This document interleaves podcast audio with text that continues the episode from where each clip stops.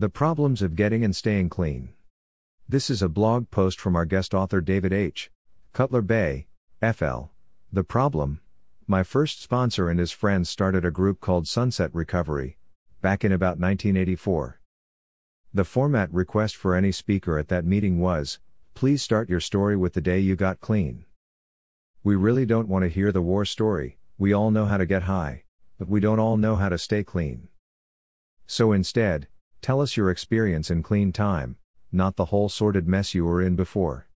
But that was a difficult challenge for many speakers, who couldn't resist dwelling on the dramatic, and playing the ain't it awful card. One of our readings says, We are not interested in what or how much you used, what you have done in the past, but only in what you want to do about your problem, and how we can help. Alas, too many meeting speakers have proceeded to ignore that suggestion, and have gone on, regardless, to talk about the past, and what and how much they used, and spent 95% of their share on the insanity, degradation, and desperation of their using days. With only 5% of their time left, they at last remembered, oh, and then I got clean. And now everything's great. The end. Enduring such a share could be a frustrating experience, for someone who was hungry for recovery. The fellowship has matured a lot, speakers have gotten much better at carrying the message, instead of the mess. But still, we addicts, many of us at least, love the melodrama, the soap opera, of our addiction. We tend to accentuate the negative. We may even play Can You Top This?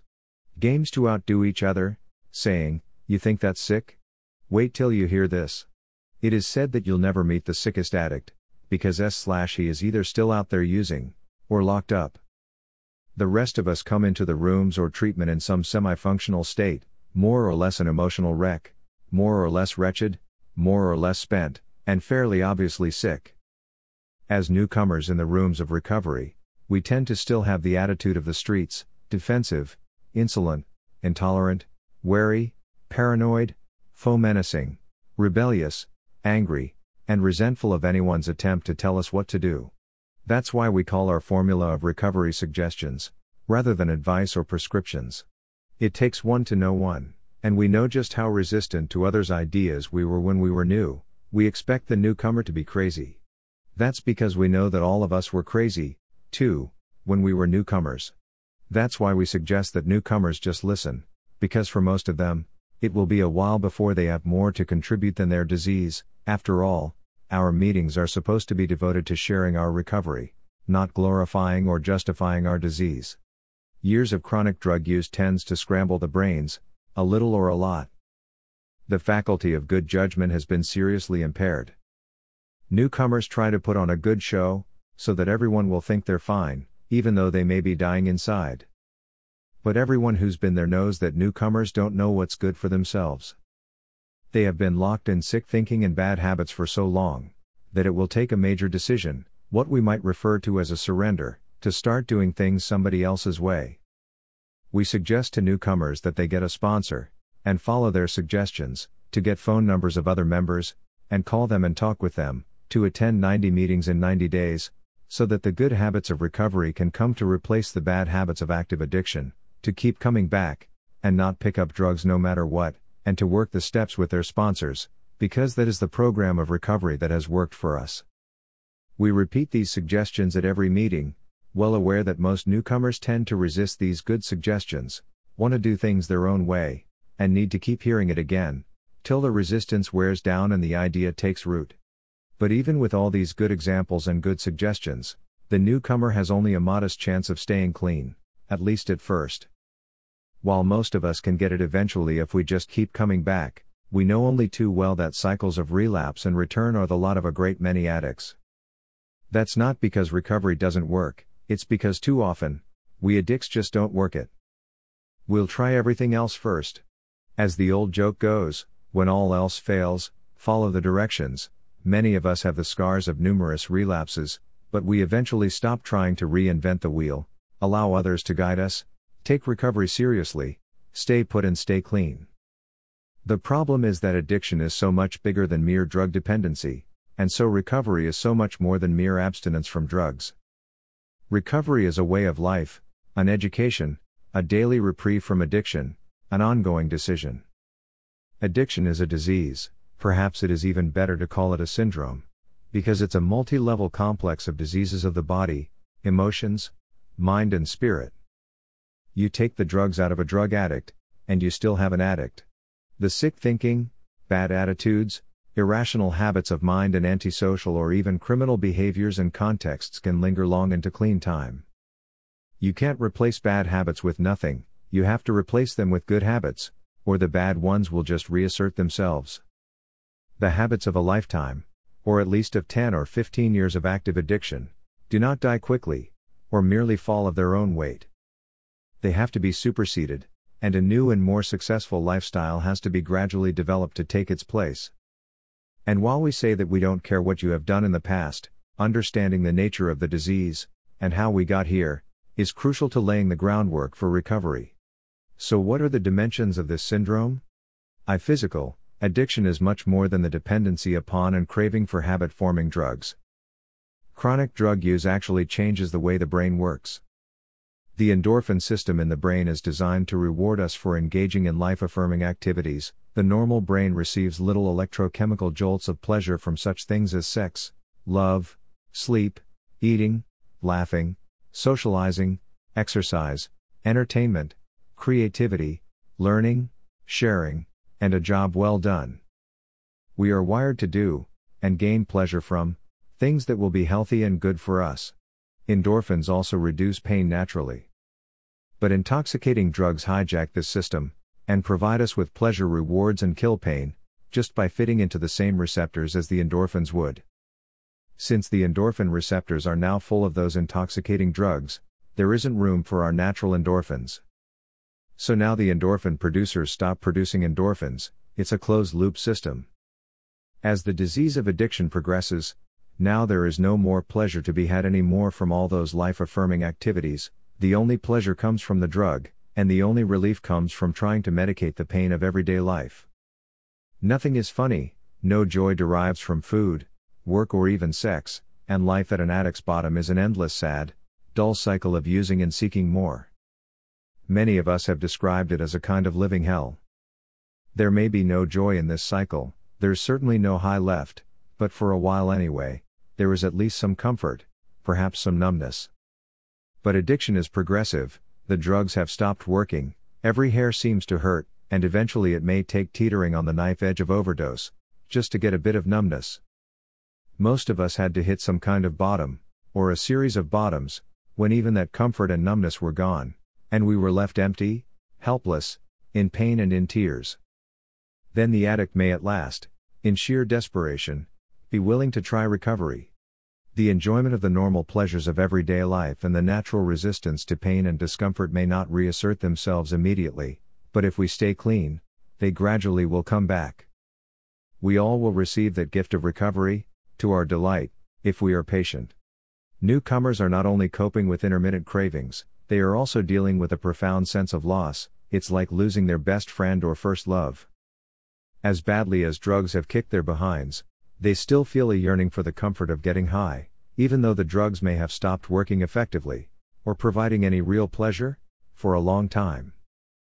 The feelings of craving and yearning will pass with time as we stay clean, but addicts are not used to practicing discipline and self control, nor used to experiencing existential pain without the help of drugs, so a lot of newcomers go out again within their first few weeks. This is not due to a fault or failure in the program, rather, it is due to the persistence and perniciousness of the disease of addiction. It'll take more than good intentions to overcome the pull, the gravity, of addiction. Intoxication is, by definition, toxic. Virtually all the drugs we used for pleasure, to get high, and to reduce pain, have toxic effects and leave residues that derange brain function. Short term intoxication produces short term derangement, Long term intoxication produces long term derangement. Most of the intoxicating drugs we use to prefer also tend to impair or even shut down the higher brain functions of the frontal lobe, where adults experience things like conscience, caution, judgment, long term planning, making connections and understanding consequences, etc. So, the more and the longer we used, the more juvenile and even infantile our response to life became. Using addicts are all conducting experiments on their own brains, Can they use enough to get high, and not quite enough to cause brain damage? Not everyone is lucky when the experiment is complete. Bear in mind, the brain is not the only physical organ that is affected by drug addiction. Other body systems can also be seriously affected by drugs toxicity, heart, lungs, liver, kidneys, etc., not to mention the many injuries and illnesses sustained while high. These can sometimes repair themselves, somewhat, in recovery, but only if we stay clean, nourish ourselves well, practice healthy habits, and let health professionals guide us in our physical recovery. 2. Emotional. It has been said that when addicts start using, they stop growing. Many addicts learn to use getting high as an escape, a substitute for dealing with the emotional frustrations and anxieties of everyday life. When they start doing that early, at say age 15 or 16, or even earlier, they tend to stunt or freeze their maturation at that age, because they never learned how to walk through their problems and find mature solutions to them. Thus, many newcomers may look like adults, but inside they feel like adolescents, and often behave that way too. You can see them at the fellowship dances, newcomers in their 30s and even 40s, standing at the back wall, dealing with teenage insecurities. What if I ask her to dance, and she says no? They tremble. A great deal of recovery is just sheer growing up, but that is easier said than done. Adulthood means coping with ambiguities, making peace with uncomfortable realities, adjusting our attitudes, taking responsibility for our actions, accepting our imperfections, and embracing our feelings. While using, many of us had numbed our emotional response to life, some could not cry or grieve at the death of a loved one, some could not show any real caring or concern for the welfare of others, some acted like automatons or robots, going through the motions of real life, but feeling none of the normal feelings and emotions that serve to connect us to reality. Suddenly, upon getting clean, many addicts feel their emotions rushing back in, and this can be overwhelming, for some, even terrifying. Without good support from a loving sponsor and home group, the addict who is pretending that everything is fine can suddenly crack, and seek to silence those uncomfortable feelings and relapse on drugs. It is said that addiction is a family disease. This is experienced on several levels. 1 slash the susceptibility toward addiction seems to be genetic, addicts tend to run in families. 2 slash when an addict gets sicker, usually the whole family gets sicker. 3 slash families often find themselves stuck with having to enable an addict, i.e., letting or even helping them use, fending off consequences for them, buying into their denial, and making excuses for their absences or failings. 4 slash Some family members can actually be codependent, an equal but opposite psychological malady in which they actually need the addict to stay sick, so they can be the good one, the responsible one, in the family. It is said that, in some cases, when the addict gets clean and starts getting better, the codependent actually gets worse. That's because their illness self justification is now threatened. Untreated, codependence can go from addict to addict, seeming to be a long suffering saint, but actually deriving sick satisfaction from being an addict's caretaker. Some can even sabotage an addict's attempts at recovery, in order to keep them dependent. Worse, many addicts themselves have codependent tendencies, and when there are two or more addicts in a family, they may very easily enable each other. 5 Since addiction affects the whole family, often in drastic and even tragic ways, it is not enough for an addict to get clean, as though that alone solves everything, the rest of the family often needs their own program, recovery, and counseling, even if just to deal with the rage and confusion of having to deal with an addict, and their baffling, unpredictable, and dark disease. Many newcomers, having been rejected by their biological family, seek to find a new spiritual family in the fellowship. We are close, kind, affectionate, and understanding, but we are not suckers. We tell the newcomer, let us love you until you can love yourself. But we are not automatically trusting, just because we love. We know our own history, in our using days, we were conniving, deceitful, unreliable, and sneaky. We made promises that we routinely broke, we abused the love and trust of those closest to us. And addicts who preceded and followed us in recovery, told the same story. Thus, we have no reason to believe that the newcomer of today is any different than we were. I like to say, I'll gladly give newcomers my time and attention, but I won't ask them to hold my wallet while I go swimming. This is not because I don't care or love, it's because it's putting too much pressure on their still shaky willingness to be honest and responsible. It takes a while to really learn to consistently practice complete honesty and live by spiritual principles. Old habits die hard, and like it or not, we have to prove to others and ourselves that we have really changed. 3. Mental slash intellectual. Addicts have said, I'm not here for being stupid, I'm here for being crazy. Actually, addicts are usually a little above average in intelligence, often they're crafty, sly, and clever. They have had to be. They may not be good students, but they are quick studies, sizing up a situation to gain an advantage. Their rebellious nature extends to schooling, not wanting to be told what to learn, but sharp minded nevertheless. I, for one, was always reading, I just wasn't reading what had been assigned. Unfortunately, while addiction does lend itself to an unconventional and independent mind, it also twists one's thinking into destructive and limiting forms. Addicts tend to develop paranoia, obsession, compulsion, fixed ideas, and confused logic. They are extremists by nature, and often massively lacking in impulse control. They suffer from isolation, insecurity, immaturity, grandiosity crossed with low self esteem, arrogance, false idealism, and escapism. They tend to rationalize and justify. And here's the distinction Rationalization is the attempt to make what is irrational, seem to be rational, and justification is the attempt to make what is unjust, seem to be just. Both are exercises in denial, as addiction progresses, the cost of getting high grows, and the rewards diminish, but addicts rationalize those diminishing returns, claiming that the drugs aren't as good as they used to be, and justify their chasing the high regardless of the ever steeper cost, because they deserve a little fun. As isolation, Paranoia and dysfunction set in, their partying becomes a party of one, because even other addicts aren't willing to put up with their erratic and bizarre antics, and they aren't willing to expose themselves to others' scrutiny or craziness. Some addicts have spent years self medicating to cope with such psychological problems as depression and anxiety, or to cope with physical or emotional pain. Unfortunately, street drugs, unlike some medicines and nutrients that really can be effective, are not designed to treat those conditions. They tend to merely suppress problems, rather than ameliorate them, and the sick ideation and deranged thinking that accompany addiction only continue to come out in worse and worse ways. Drug use, even when medically necessary, distorts reality, worse, over time, the addict thinks the distortion is normal. Many newcomers have long standing mental issues, aside from their addiction, that may need to be addressed by a mental health professional, just attending meetings or calling one's sponsor may be inadequate to cope properly with these problems. And while addicts in recovery accept the reality of medical necessity, the unfortunate requirement some endure for pain medicine after surgery, or during some chronic diseases, our common experience shows that the disease of addiction cannot tell the difference between using to get high and using for a medical necessity.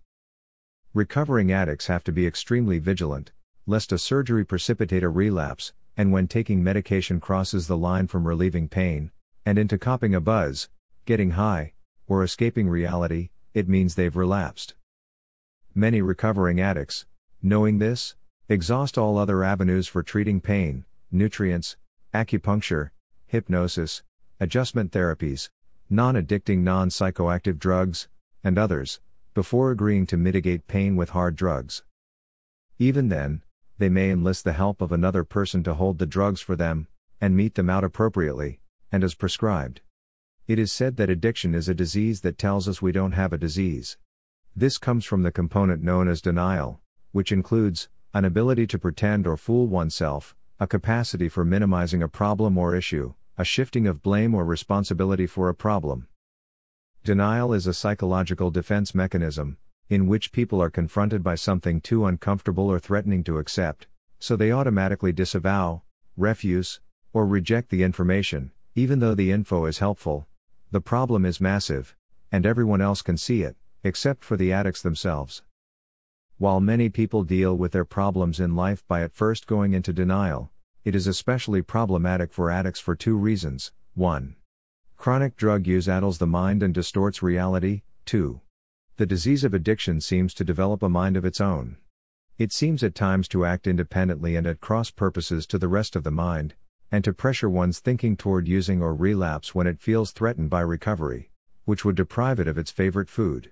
More than just a defense mechanism, for addicts, denial can be a complex self delusion that makes treatment and recovery more difficult. A paranoid addict may believe that everyone's out to get them, when really, everyone wants to help them. Addicts also tend to deny the harmful impact of their using and behavior on others. I'm only hurting myself, they claim. This ignores the damaging effect their using has on their families, employers, community emergency facilities, and society, and falsely absolves the addict of guilt or shame. It is said that penetrating the veil of denial requires three main principles honesty, acceptance, and surrender. One must become brutally frank with oneself, and overcome all the excuses, pretenses, and fantasies the disease is adept at using. One must accept the sad fact that an addict cannot use successfully, and that real recovery will require complete abstinence from all intoxicants, and real work on oneself, and one must start surrendering to the program, rather than to the disease.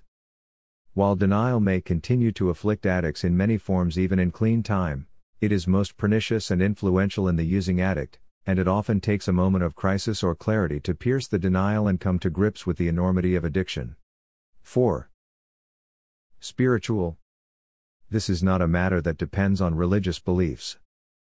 It has to do with the essence of self, and what one is willing to actually dodo awaken and realize the inner self.